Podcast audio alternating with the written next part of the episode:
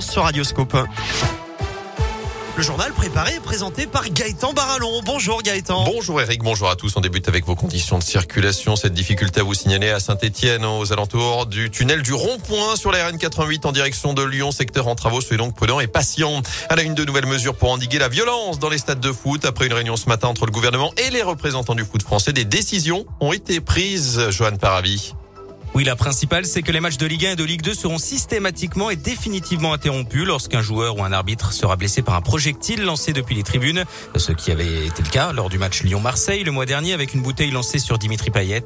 Pour tout autre incident, sans blessure, une cellule de crise devra se prononcer en 30 minutes maximum sur le sort, cellule de crise dont seront exclus les présidents des clubs, alors que Jean-Michel Aulas a justement écopé de 5 matchs de suspension de toute fonction officielle après son comportement envers l'arbitre de l'Olympique autre mesure, la vente et le port de bouteilles en plastique interdit dans les stades de football au plus tard au 1er juillet 2022.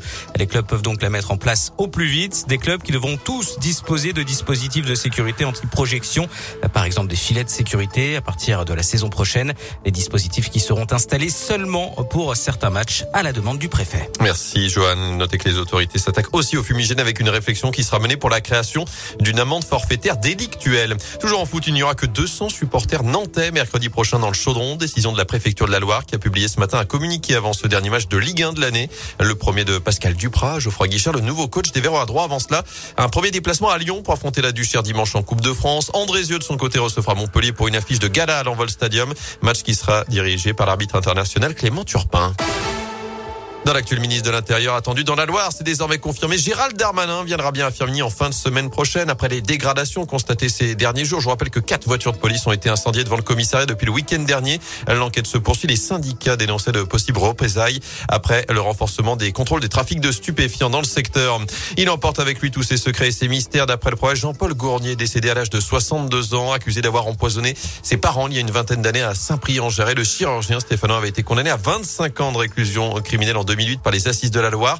Un an plus tard, il avait été acquitté par la cour d'appel du Rhône. Il avait ensuite sorti un livre à l'innocence empoisonnée pour dénoncer son calvaire judiciaire. Des conditions plus sévères pour voyager entre la France et le Royaume-Uni. À partir de samedi, il faudra un motif impérieux pour lier ces deux pays. Ceux qui viennent du Royaume-Uni devront aussi avoir un test négatif de moins de 24 heures désormais. Ils seront placés en quarantaine à leur arrivée.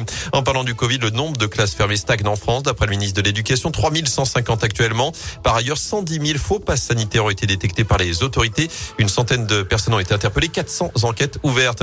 D'ailleurs, y aura-t-il de nouvelles mesures sanitaires pour les fêtes de fin d'année? Un nouveau conseil de défense se tient en tout cas demain après-midi à l'Elysée.